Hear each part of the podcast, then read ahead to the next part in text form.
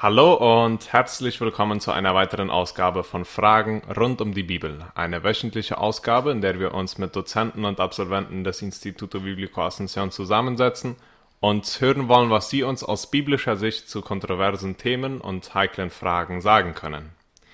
Du als Zuhörer kannst auch Teil dieser Sendung werden, indem du uns deine Glaubensfragen einschickst und wir diese dann wiederum hier in dieser Sendung auf den Tisch bringen. Mit mir im Studio ist heute Thorsten Sawatzki, verheiratet mit Vivian Jans de Sawatzki und gemeinsam wohnen sie nun schon seit bis mehr als anderthalb Jahre hier in Loma Pita.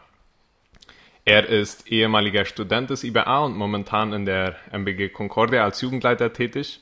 Und heute ist er hier, um über ein ganz interessantes Thema, Thema zu sprechen, nämlich das Thema der Nachfolge Jesu. Was hat es damit auf sich und wie sollen wir die Texte im Neuen Testament verstehen, die manchmal, wenn es um das Thema der Nachfolge geht, sehr radikal scheinen? So, willkommen hier, Thorsten. Dieses Thema ist ja jetzt nicht ein Thema, mit dem du dich nur diese Woche auseinandergesetzt hast äh, und dich vorbereitet hast für dieses Programm. Es ist ja schon das Thema von deiner Thesis gewesen. Kannst du uns kurz sagen, worum ging es bei dieser Thesis und wie bist du zu diesem Thema gekommen?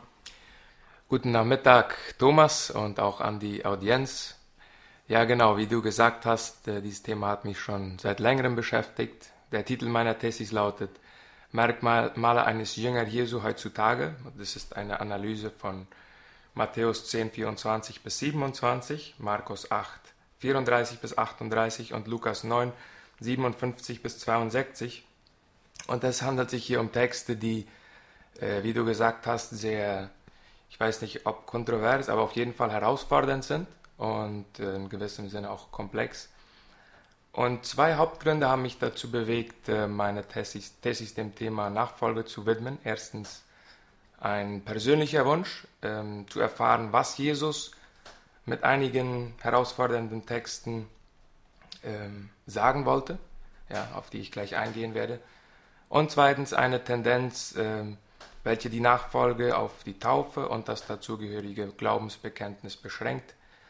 Ähm, diese Tendenz ist meines Erachtens besonders da zu beobachten, wo das Christsein äh, in Mode ist und wo, wo es eventuell auch ein Statussymbol ist. Ja.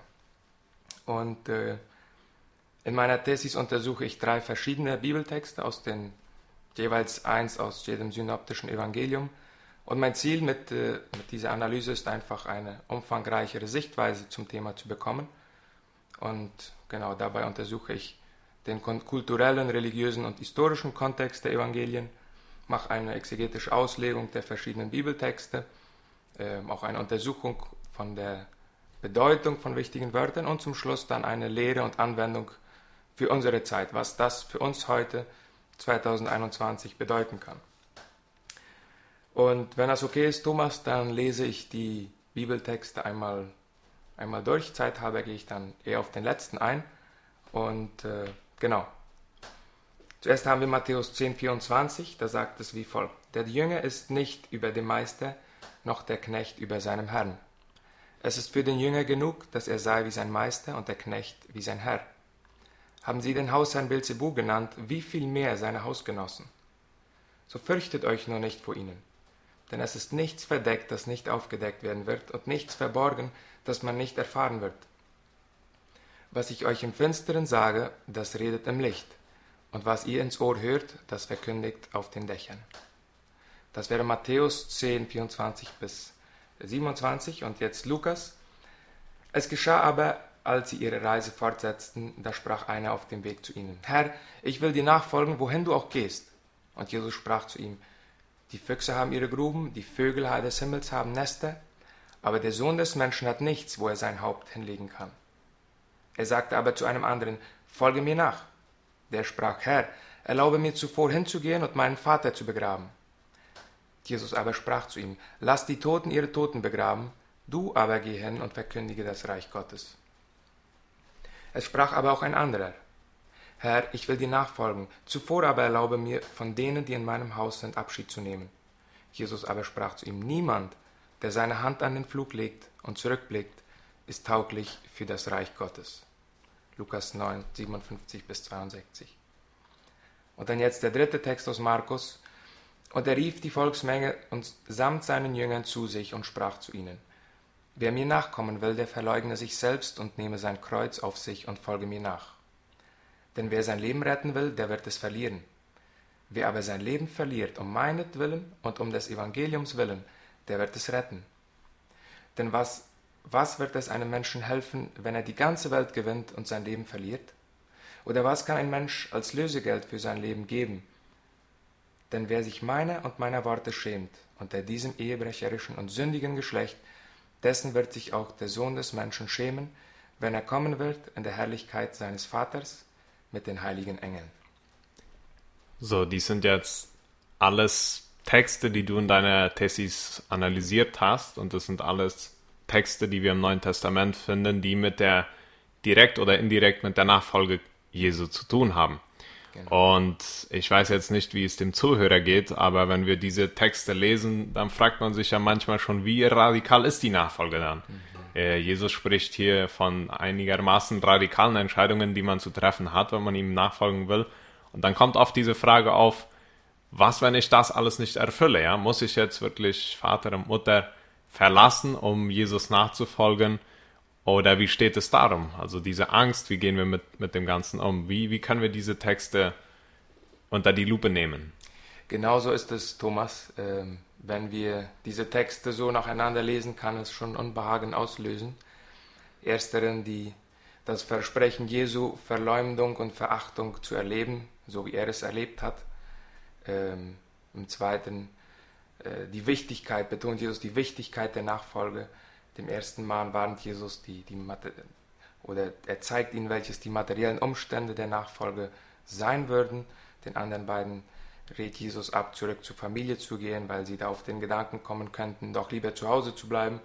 So, äh, wir haben hier äh, doch schon einige sehr radikale Gedanken. Und äh, auf den dritten Text möchte ich jetzt etwas spezifischer eingehen. Ähm, und da habe ich drei, möchte ich auf drei Aussagen Jesu, äh, die ich schon gelesen habe, ein, eingehen. Und die erste Aussage ist, wer mir nachfolgen will, der verleugne sich selbst und nehme sein Kreuz auf sich und folge mir nach. Dies sind bekannte Worte Jesu und Jesus sagt diese Worte aus einem Grund. Wenn wir etwas vorher schauen, in Vers 32, sehen wir, wie Petrus Jesus von seinem Leidensweg abraten möchte und Jesus fährt ihn an und dann kommen diese Worte, er weist ihn zurecht. Und in diesem, in diesem ersten Satz finden wir drei verschiedene Bedingungen oder Aufforderungen, die ein Jünger erfüllen muss. Die erste Bedingung ist, sich selbst zu verleugnen. Und Jesus meint hier nicht ein Prinzip zu verleugnen oder einen Gedanken zu verleugnen, sondern er spricht von einer Person. Wir sollen eine Person verleugnen und diese Person sind wir selbst. Ähm, das griechische Wort für Verleugnung ist aparneomai. Dies beinhaltet die Idee, eine Person abzulehnen, ihre Gemeinschaft zu meiden, bis hin zur Verachtung. Ähm, das heißt nicht, dass wir unseren Körper jetzt schlecht behandeln sollen, unseren Körper Schaden zufügen sollen. Es, es enthält mehr die Idee, die Ablehnung von fleischlichen Lüsten oder fleischlichen Wünschen, Ambitionen oder Ziele, die von, einem, von meinem Umfeld beeinflusst sind, äh, die, oder die Ablehnung von religiösen Traditionen bis zu dem Grad, dass wir uns, wie auch der Apostel Paulus, uns als Sklaven Christi ausgeben können. Das ist, was Paulus hier meint, wenn er sagt, äh, wir sollen uns selbst verleugnen. Und ich glaube, auf dieser Stelle äh, brauchen wir als Christen heute hier in Paraguay in diesem Jahr 2021 die Kenntnis des Wortes Gottes und die Leitung auch vom Heiligen Geist, Einfach um zu erkennen, okay, die sind jetzt meine eigenen Wünsche, die sind jetzt meine eigenen Ambitionen, denen ich nachgehe, welche ich verleugnen muss. Ähm, oder auf dieser Stelle muss ich mich Gott unterwerfen. Ich glaube, es ist ein schmaler Pfad, äh, gerade in einer Welt, die wie heute so individualistisch und auch hm. menschzentriert ist. Ähm, und da brauchen wir unbedingt die, ähm, ja, einfach die Führung Gottes, dass er uns zeigt, okay, wo, wo stehen wir, in welche Richtung müssen wir gehen. Die zweite Bedingung in diesem Satz ist äh, sein Kreuz auf sich nehmen. Und wir können unter, uns heutzutage unter diesem Satz vielleicht nicht mehr so viel vorstellen, aber damals wussten die Menschen ganz genau, das Kreuz gehörte zu den grausamsten Foltermethoden der Zeit. Und es, es war nicht nur ein Stück Holz, das vielleicht bei uns in der Kirche hängt, äh, oder etwas, das eine Last, die von Menschen auferlegt wurde. Und Jesu Ziel mit diesen Worten ist, einfach den Jüngern klarzumachen, wer mir nachfolgen will, der muss bereit sein, alles für mich zu lassen. Und heutzutage erleben viele Christen dasselbe wie Jesus, auch den vielleicht jetzt nicht denselben Märtyrertod, aber doch werden für ihren Glauben hingerichtet. Und für uns ist das vielleicht etwas Fremdes, aber für sehr viele Christen auf der Welt ist das etwas sehr Alltägliches. Und sie müssen sich ganz äh, alltäglich mit diesem Thema auseinandersetzen. Und die dritte Bedingung, die Jesus hier fordert, ist, folge mir nach. Und das griechische Wort, ist, äh, was gebraucht wird, ist akolutheito und beinhaltet ein konstantes und permanentes Nachfolgen Jesu. So, also etwas Konstantes, nicht heute ja, morgen nein, sondern etwas Konstantes und auch etwas Ganzheitliches. Wie die ganze Person, alle Bereiche, all unsere Bereiche müssen ähm, der Herrschaft Christi unterworfen sein. Und diese Nachfolge kommt aus einem tiefen Vertrauen in Jesus Christus und auch als Antwort auf die Errettung, die wir, durch Jesus Christus, die wir in Jesus Christus äh, haben. Das war der erste Satz, ähm, den ich analysiert habe. Der zweite lautet, denn wer sein Leben retten will, der wird es verlieren. Und hier spricht Jesus die Konsequenzen an von den Menschen, die sich nicht selbst verleugnen wollen, ja, die ihr Kreuz nicht, nicht auf sich nehmen und Jesus nicht nachfolgen. Wer dazu nicht bereit ist, der wird das ewige Leben verlieren. Das ist, was Jesus uns hier sagt. Wer aber sein Leben hier auf der Erde für Gott verliert oder in die Nachfolge Jesu einsteigt, der wird das Leben für die Ewigkeit gewinnen. Und auch hier ist Jesus ganz klar, entweder oder, hier gibt es, hier gibt es keinen Mittelweg. Und das kann sein, dass uns das auch äh, etwas Angst macht. Ich werde später auch noch etwas berichten, was das in mir ausgelöst hat. Aber gehen wir erst einmal zu der dritten, zum dritten Satz, äh, den ich in meiner Arbeit analysiert habe. Und der lautet, denn wer sich meiner und meiner Worte schämt, unter diesem ehebrecherischen und sündigen Geschlecht, dessen wird sich auch der Sohn des Menschen schämen, wenn er kommt in der Herrlichkeit seines Vaters mit den heiligen Engeln. Und das Wort schämen können wir hier nicht mit, mit dem Schamgefühl gleichstellen. Es ist nicht etwas, dass wir uns schämen für etwas, das wir ge gemacht haben, sondern es, es hat die Bedeutung von Stolz sein.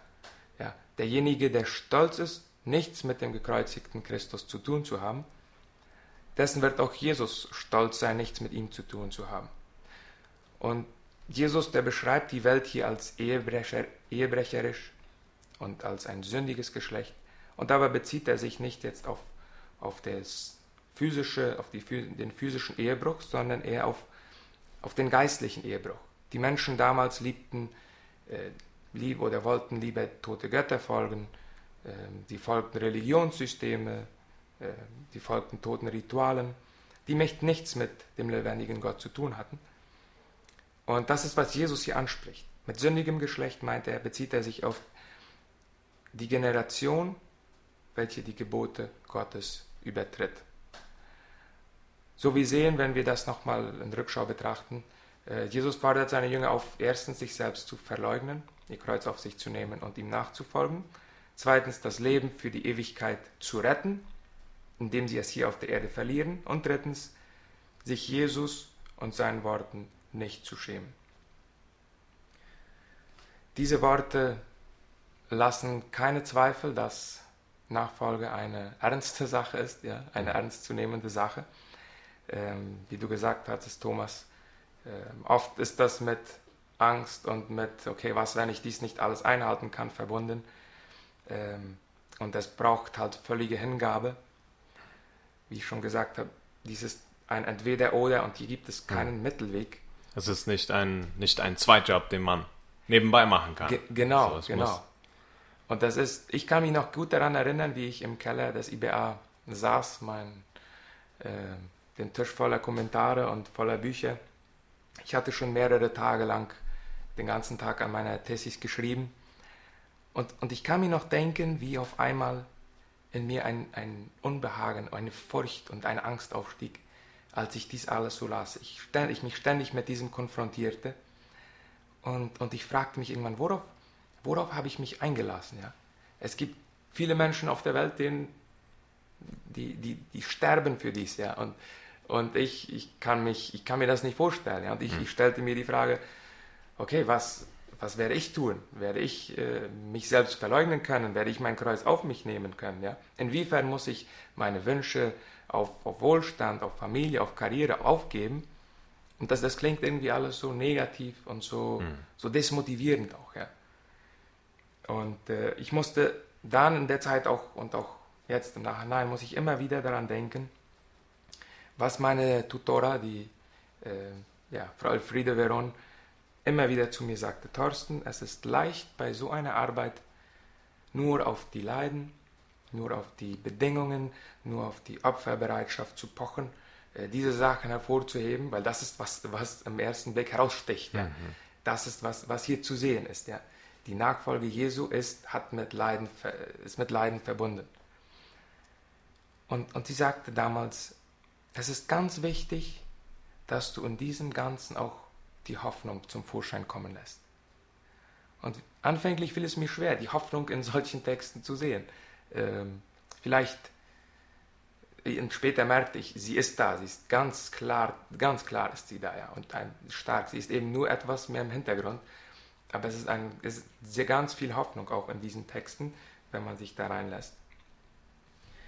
Und mir fiel damals auf, was mir heutzutage auch so oft auffällt, ich bin fixiert auf das Hier und Jetzt. Ja, ich bin jung, äh, wenn Gott will, habe ich Großteil meines, meines Lebens noch vor mir. Ich habe viel Träume, ich habe Pläne, ich glaube, Gott hat diese für mich auch. Und im Eifer des Gefechts verliere ich mich oft in den Sachen dieser Welt. Und dann komme ich an solche Texte und ich frage mich, wie Jesus so etwas verlangen kann. Ja? Aber ich, ich glaube, da genau da ist es wichtig, wieder zu erkennen, welches meine Identität als Kind Gottes ist und welches Gottes liebevolle Absichten mit uns sind. Ja? Nämlich, dass wir eines Tages bei ihm sind, bei unserem liebenden Vater, dass dieses Leben, was wir hier leben, vergänglich ist, dass es nur kurz ist und dass das wahre Leben äh, ja, in, der, in der Ewigkeit bei Jesus ist. Ja? Und ich glaube, das ist etwas, was wir oft im Alltag aus, aus dem Blickfeld verlieren, hm. aber was Jesus doch so stark immer äh, betont hat. So, es geht in diesen Texten viel mehr darum, auch ein bisschen wahrscheinlich einen Ausgleich zu schaffen, ja, zwischen dem, was angefordert wird, aber auch zwischen, ja, zwischen dem, was angefordert wird und dem, was man empfängt, ja. So wie es dann auch an einer anderen Stelle heißt, dass niemand fängt ein, ein, fängt Bauten an, ohne die Kosten zu überrechnen, ja. Und viele Mal glauben mir vielleicht, dass die Nachfolge halt mit wenig verbunden ist, ja, dass, wie du am Anfang gesagt hast, dass es jetzt hauptsächlich nur die Taufe ist und die Mitgliedschaft in einer Gemeinde, ja. Und zu so einer Person würde Jesus sagen, nein, da sind noch andere Sachen zu berechnen, ja. Und zu einer anderen Person, die dann schon dabei ist, sagt Jesus dann, aber schau mal, wie viel Hoffnung da ist, ja. All diese Schöne ist auch Teil der Nachfolge, ja. Genau, auf jeden Fall hat das mit einem, glaube ich, mit einem Gleichgewicht zu tun, ja. Und, und das, das ist gerade Jesus verspricht oder er sagt, da wird Widerstand sein, ja, vielleicht von Geschwistern, vielleicht sogar von einem religiösen System, in dem wir drin sind, mhm. vielleicht von der Familie und, und sowieso von der Welt, ja, der, der, wie wir wissen, vom Feind beherrscht wird. Und Jesus, der, der sagt auch, dass die Nachfolge, die bedeutet, dass wir unser eigenes Ich verleugnen, dass wir unser, unsere Person verleugnen und bis hin, dass wir auf die Familie verzichten, wenn diese den Platz Gottes einnimmt. Ja, ich, ich, es soll auf keinen Fall so rüberkommen, dass Jesus jetzt gegen die Familie spricht. Aber was in diese, auch in meiner Arbeit herausgekommen ist, ähm, wenn die Familie den, den Platz Gottes einnimmt, dann sagt Jesus ganz klar, okay, dann, dann, musst, du etwas, dann musst du etwas machen. Ja. Es kann nur ein Herr sein, es kann nur einer sein, der der Herr deines Lebens ist. Und zu dem, zu dem Mann in dem Bibeltext, den wir gelesen haben, hat er gesagt, okay, geh nicht, geh nicht wieder zurück, verabschiede dich nicht.